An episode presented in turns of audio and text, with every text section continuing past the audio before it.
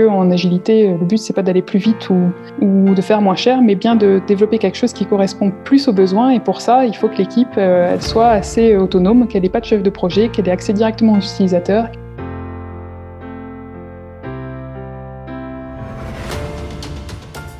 Bonjour à tous, bienvenue dans ce nouvel épisode de l'Ampoule. Aujourd'hui, l'Ampoule reçoit Camille Guibaudot. Bonjour Camille. Bonjour Alice. Camille, tu as un parcours qui est, on va dire, émaillé euh, d'innovation. Qu'est-ce que tu aimes, toi, dans l'innovation? En fait, pour moi, l'innovation, c'est euh, le mélange, c'est le moyen de, rassembler et de faire euh, facilement cohabiter les deux parties du cerveau, à la fois le cerveau droit de la créativité et, le cerveau gauche qui est méthodique et, structuré. quand j'étais quand j'étais enfant, moi j'étais déjà pas mal créative. Euh, avec du dessin, des choses comme ça. Et pourtant, euh, j'ai choisi des études très scientifiques, hein, école d'ingénieur, euh, le côté justement organisé.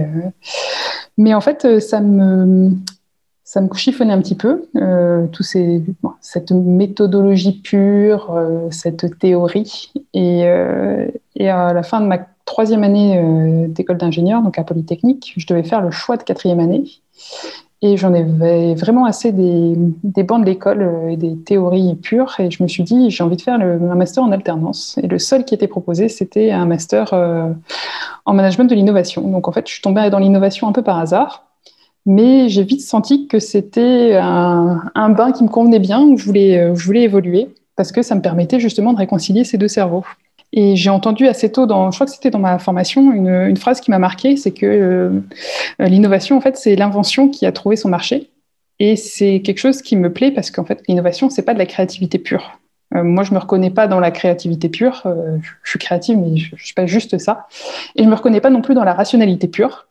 Et finalement, cette créativité associée aux aspects business, à la, à la, justement, à la rationalité, au sens du réel, euh, c'est ce que je trouve dans l'innovation et c'est ce qui me plaît. Et en fait, l'innovation, c'est aussi pour moi, euh, et surtout euh, par rapport à ces aspects business, c'est aussi la considération de l'utilisateur dont on cherche l'adhésion pour avoir un marché. Et c'est également la gestion des partenariats, parce que pour développer une innovation, on est rarement tout seul dans son garage, ça n'arrive que très rarement. Donc, c'est gérer en fait tous ces, tous ces aspects partenariales-là, partenariaux, Euh, et, c'est ce que j'ai commencé à mettre en application dans, mon parcours professionnel euh, rapidement. Donc en fait, j'ai commencé par mettre en application dans mon secteur d'intérêt euh, personnel premier, qui était bah, le domaine de la santé et du, du handicap. Et j'ai rejoint une petite structure à l'époque à Toulouse qui s'appelait le Centre e-santé. à l'époque, on était dix ans trop tôt. Euh, on était loin de la télémédecine forcée par le contexte Covid. Donc, c'est une innovation qui ne trouvait pas forcément euh, tout à fait son marché. Donc, euh, j'ai poursuivi dans l'aéronautique. Je n'étais pas une passionnée d'aéro à l'époque. je ne suis d'ailleurs toujours pas tout à fait. Mais ce qui m'intéressait, c'était la complexité du produit. Et je trouvais que c'était un super terrain de jeu et d'apprentissage pour les curieux, les curieux comme moi, les gens qui cherchaient justement à découvrir des nouvelles choses, à pouvoir proposer quand même des innovations sur un, un produit qui est quand même assez, euh, assez gros, qui fait rêver plein de gens et euh, qu'on peut voir assez régulièrement. Et dans ce contexte aéronautique, justement, je me suis intéressée à ces volets partenariats, avec notamment les aspects juridiques, les contrats de collaboration, les aspects propriété intellectuelle. Parce que ces aspects contrats et propriété intellectuelle, ce sont quand même des concepts clés en innovation. On peut tout faire en propriété intellectuelle, on peut conserver la propriété, on peut la donner, on peut la vendre. Tout ce qu'il faut, c'est qu'on le fasse en conscience, parce que euh, derrière, euh, si l'innovation part sans qu'on évolue, c'est quand même assez, assez dommage. Donc euh, c'est comme ça qu'après, dans toujours dans l'aéronautique, j'ai atterri sur mon dernier poste là autour de l'agilité du coaching. Et ça, ça a été une vraie révélation. ça a fait, ça a donné du sens à mon parcours sur l'innovation. Et, c'est pour ça que je suis d'ailleurs aujourd'hui une, formation de, coach professionnel par rapport à tout ça. Qu'est-ce que tu as découvert euh, en, adoptant cette posture de coach agile? Alors pour moi, il y a, deux valeurs primordiales qu'on trouve dans le coaching agile, dans l'agilité euh, en, général euh, par rapport à l'innovation, c'est le centrage utilisateur et l'accompagnement du changement, qui soit à l'échelle de l'individu, de l'équipe ou de l'organisation.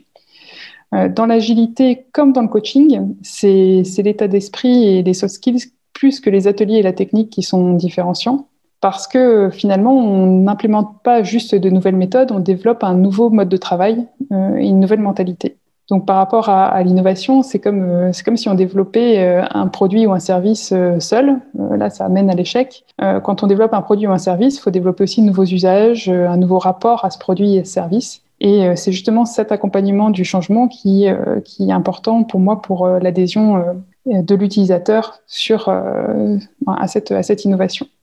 Et euh, finalement, j'ai trouvé aussi euh, dans ces aspects euh, agilité et des coaching et coaching pardon des, éléments clés qui sont très similaires. En coaching, on parle de trois facteurs clés dans ma formation, qui sont l'autonomie, la responsabilisation et le passage à l'action. Et finalement, pour une équipe agile, pour qu'elle soit dans des bonnes dispositions pour bien développer, euh, que ce soit son produit logiciel ou son nouveau produit, c'est euh, aussi ce besoin d'autonomie, euh, cette responsabilisation pour être performante, parce qu'en agilité, le but, c'est pas d'aller plus vite ou, ou, de faire moins cher, mais bien de développer quelque chose qui correspond plus aux besoins. Et pour ça, il faut que l'équipe, elle soit assez autonome, qu'elle n'ait pas de chef de projet, qu'elle ait accès directement aux utilisateurs, qu'elle puisse collecter directement les retours via les, démonstrations qui sont faites. Et ce que je trouve hyper intéressant aussi en, agilité, c'est euh, ces volets euh, incrémentaux et itératifs, parce que le but dans, le développement agile, c'est de développer une petite brique, euh, de commencer par la fonction qui tue, hein, ce qui va vraiment servir à l'utilisateur, qu'on valide et qu'on améliore une première fois pour sortir un nouveau produit, qu'on va tester, euh, qu'on va valider et améliorer euh, jusqu'au lancement du produit final. Donc, euh, en agilité, on parle de, de, produit minimum viable, le fameux MVP. Et, et finalement, c'est cette combinaison itérative et incrémentale qui permet de développer le bon produit par cette adaptation constante au, au changement, en fait, au changement d'envie du client, au changement d'environnement, plutôt que d'avoir quelque chose un développement en cascade où euh, on part dans un coin, on reste pendant trois ans à développer notre nouveau produit, notre nouveau logiciel, et on arrive euh, plus tard et, le client il nous dit en fait c'est plus du tout ça que je veux parce que mon environnement a changé, parce que moi j'ai changé, parce que mes envies ont changé. Donc euh, c'est vraiment hyper important pour moi cet aspect incrémental et itératif de l'agilité. C'est assez similaire au, prototypage rapide, hein. ça permet de capter rapidement le, retour du client et c'est primordial dans l'adhésion finale du, client et de l'utilisateur. Et d'un aspect humain, est-ce que tu ne penses pas que ça peut créer une certaine euh, insécurité? Puisque on n'a pas de feuille de route qui est claire, on a une feuille de route qui change à chaque itération. Et est-ce que tu penses que ça, ça, y a un risque de créer un climat d'insécurité et de de, stresser les personnes qui euh, vont euh, être dans, cette, euh, dans, ce changement c'est un point qui est très important en agilité parce que ce qu'on voit aujourd'hui dans les entreprises qui l'appliquent mal, c'est justement des équipes qui sont hyper sous pression et avec des burn-out réguliers parce qu'on s'adapte. L'agilité, comme on dit, c'est pas juste des nouvelles méthodes, c'est vraiment un changement d'état d'esprit. Donc, dans l'agilité, on a une contrainte de temps on a une contrainte euh, de budget. Et ce qu'on fait varier dedans, c'est euh, les fonctionnalités qu'on va développer dans cette enveloppe de budget et dans cette contrainte de temps. Et il faut que l'environnement en fait soit prêt à faire varier ces éléments de, contenu, ces fonctionnalités, euh, pour finalement enlever de la pression aux équipes. Parce que si on reste avec la même contrainte de temps, la même enveloppe et le même contenu technique, c'est là où on va faire euh, sauter, sauter quelqu'un ou sauter toute l'équipe. Et c'est pour ça que le, on parle souvent d'équipe agile autonome. Et comme je l'ai dit, moi, c'est, pour moi, c'est des, principes qui sont hyper importants, la responsabilisation et l'autonomie de l'équipe.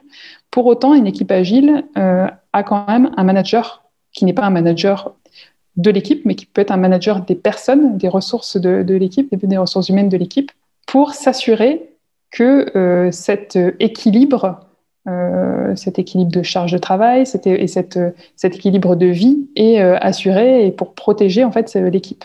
Et le manager a un rôle euh, clé dans, le, dans l'agilité qui passe aussi par la vision qui est transmise à l'équipe, mais qui est de protéger les, les personnes de l'équipe aussi. Et ça, c'est un point qui est souvent oublié dans, le, dans la mise en place des équipes agiles. Est-ce que c'est la position du manager en tant que coach? Alors c'est oui, c'est plus alors pas au sens de coach agile, mais vraiment au sens de manager coach pour accompagner les équipes. Pour euh, alors au sein de l'équipe agile, il y a le, un rôle clé qui est le rôle du Scrum Master, qui est de faire sauter les obstacles aussi de, qui sont autour de l'équipe pour que l'équipe de développement, euh, produit ou logiciel, soit vraiment concentrée sur son développement. Mais euh, le, manager coach doit aussi faire sauter un certain nombre d'obstacles qui sont plus, euh, on va dire, euh, organisationnels, qui ne sont pas liés au contenu technique, mais qui sont plus organisationnels. Et effectivement, là, c'est plus un manager de contrôle, mais c'est vraiment un manager accompagnateur qu'on pourrait, pourrait appeler un manager coach. Tu es en train, toi, de suivre une formation pour devenir coach. Quel est le rôle du coach par rapport à celui du manager coach? Alors, le coach, le manager coach ne dispose pas d'une extériorité euh, comme le coach euh, qui est extérieur à l'équipe. Euh, on parle d'extériorité politique, souvent il y a des coachs internes qui existent dans les entreprises, mais ces gens, ces, coachs internes sont souvent imprégnés de, la politique de l'entreprise, de sa culture finalement, et donc ils, ils perdent un petit peu de cette extériorité politique. Donc le, manager coach n'a pas cette extériorité politique et n'a pas toujours non plus l'extériorité cognitive, c'est-à-dire que euh, le manager coach peut aussi être un peu tête dans le guidon comme l'équipe. L'avantage du coach pur, qui n'est pas le, manager coach, c'est d'avoir cette extériorité politique et cognitive qui permet à l'équipe de prendre euh, du recul, euh, de développer une vision hélicoptère sur la situation et de se placer en ce qu'on appelle en coaching en position méta, euh, c'est-à-dire vraiment en recul et de pouvoir analyser euh, à tête reposée, euh, à froid, ce qui se passe, ce qui se passe dans l'équipe. Et toi, qu'est-ce que ça t'a apporté de suivre cette formation pour être en capacité d'avoir cette vision méta? Alors, euh, pour moi aussi, euh, cette, euh, cette formation, ça m'a permis d'avoir cette position de méta par rapport à moi. Hein. Dans cette formation, j'étais entourée à la fois de coachs seniors formateurs et de futurs coachs dans ma promotion, avec pas mal de, de mise en pratique. Et finalement, cette, cette formation, donc c'est une formation de développement personnel accéléré, puisque tous les concepts qu'on va qu'on peut appliquer derrière aux clients, on se les applique aussi à nous.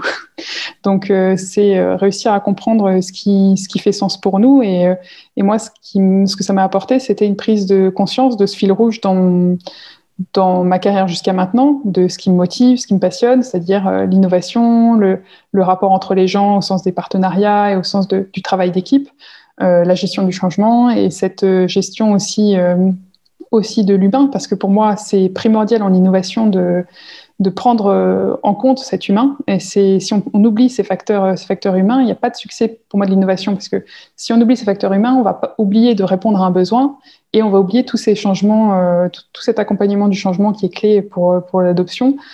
et dans cet accompagnement du changement, il faut réussir à accueillir les craintes de de, des gens à qui on propose ces changements, parce que sinon ces craintes deviennent des résistances, et c'est là où on va avoir une résistance à l'adoption. Et c'est aussi euh, accompagner ces changements, c'est aussi proposer à tous les acteurs, tous les acteurs impliqués ou, ou impactés par ce changement, de, de le co-construire, de le bâtir pour qu'ils euh, puissent s'impliquer, pour euh, pour développer, que ce soit au travers de nouvelles méthodes comme l'agilité, euh, le design thinking, euh, ce, genre de méthodes qui vont vraiment mettre l'utilisateur au centre. Mais euh, moi, ce qui, ce qui m'a marqué pas mal dans, quand je me suis intéressée à la gestion du changement, y compris euh, dans mes postes avant dans l'aéronautique, c'était, euh, on m'a sorti une phrase qui était c'est pas que les gens n'aiment pas le, n'aiment pas changer, c'est qu'ils n'aiment pas être changés. Et en fait, transformer les gens en acteurs du changement, c'est, ça qui va les faire adhérer, c'est ça qui va permettre l'adoption de, ce changement. Parce que finalement, euh, euh, dans, l'agilité, comme, en coaching, hein, on, n'est pas seul, on est dans une entité, que ce soit un individu, une équipe, dans un environnement. Et dans cet, dans cet environnement, il y a énormément d'interactions. Et on est en fait sur une approche systémique. Euh, et quand on, quand on déplace quelqu'un dans le système, si tout le système ne bouge pas avec, ben finalement, le, par effet élastique, hein, ce qu'on appelle l'homéostasie, la personne va, le, changement va être annulé, on va revenir à l'état initial. Et donc, euh, accompagner, euh, accompagner ce changement et faire en sorte que tous les acteurs du système participent au changement, c'est ce qui va permettre que le système bouge en entier et, ne revienne pas à son état euh, stable initial, mais trouve un nouvel état stable euh, en, adoptant une innovation, un nouveau mode de travail, euh, des nouveaux comportements. Donc, faire bouger tous les maillons du système, ou en tout cas une majorité de maillons de système pour qu'ils entraînent tous les autres, plutôt qu'un seul. Et finalement, bah, en, n'entraînant personne, finalement, ce maillon va revenir à sa place initiale Tu l'avais évoqué au début de ton parcours, euh, tes, premiers amours de carrière euh, étaient vers le monde de la santé. Est-ce que tu vois cette euh, approche agile, cette approche de, gestion du, changement utile pour le, domaine de la santé Clairement, que ce soit l'innovation, l'agilité ou, l'accompagnement du changement, je pense que aujourd'hui, tous ces concepts-là, leur application première, elle a beaucoup été pour le, marché classique, hein, euh, pour toucher la norme, ce qui était assez facile. Et pourtant, euh, que ce soit justement l'agilité, le développement logiciel, euh, toutes, les innovations qui sont liées, qu'elles soient techniques ou, ou managériales ou de marché, il y a énormément de choses qui pourraient être des vecteurs d'inclusion. Aujourd'hui, si on parle que de technique, euh, on voit, je sais pas, la dernière fois, je voyais sur, euh, sur euh, certains outils collaboratifs de, visioconférence comme Google Meet avoir des sous-titres automatiques. ces sous-titres automatiques, ils sont très importants pour les personnes qui sont déficientes auditives.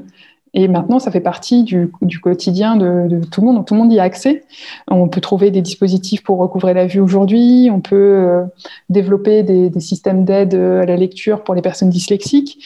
Euh, toutes ces innovations sont quand même des, moyens pour euh, permettre à chacun de trouver la place qui lui revient de droit dans la société et pour construire une société équitable finalement. Et toutes ces technologies, tous ces nouveaux modes de, travail euh, peuvent être mis au service de la santé, du médical, de l'inclusion, avec des répercussions à la fin sur le, sur le bien-être de tous. Quand on voit le, les sous-titres automatiques, ben demain, c'est aujourd'hui, ça peut être pour les personnes déficientes auditives. Demain, euh, c'est aussi euh, quand on est dans le métro, pouvoir assister à une, à une conférence sans avoir besoin d'entendre parce qu'on a des bruits parasites. C'est finalement toutes ces innovations qui sont au service de, du handicap et du, médical peuvent avoir une application pour le bien-être de, des gens qui sont pourtant dans la norme euh, physique, on va dire, euh, demain. Donc c'est c'est hyper important. Et cette agilité, cette, cette, gestion du changement, c'est aussi euh, accompagner, quand on parle d'inclusion ou de santé, c'est accompagner tous les acteurs. On n'est pas seulement, par exemple, si on parle de la santé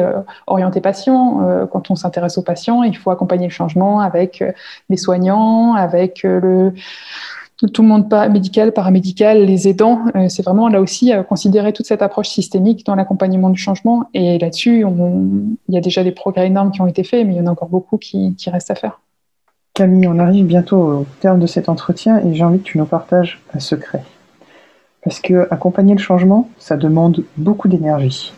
Ou est-ce que toi, tu arrives à trouver ta propre énergie? Alors, euh, je parlais de créativité au départ. Euh, je pense que c'est beaucoup ce qui m'aide finalement pour donner de l'énergie aux autres. Il faut réussir effectivement à, en engranger soi-même et c'est réussir à donner des temps de pause.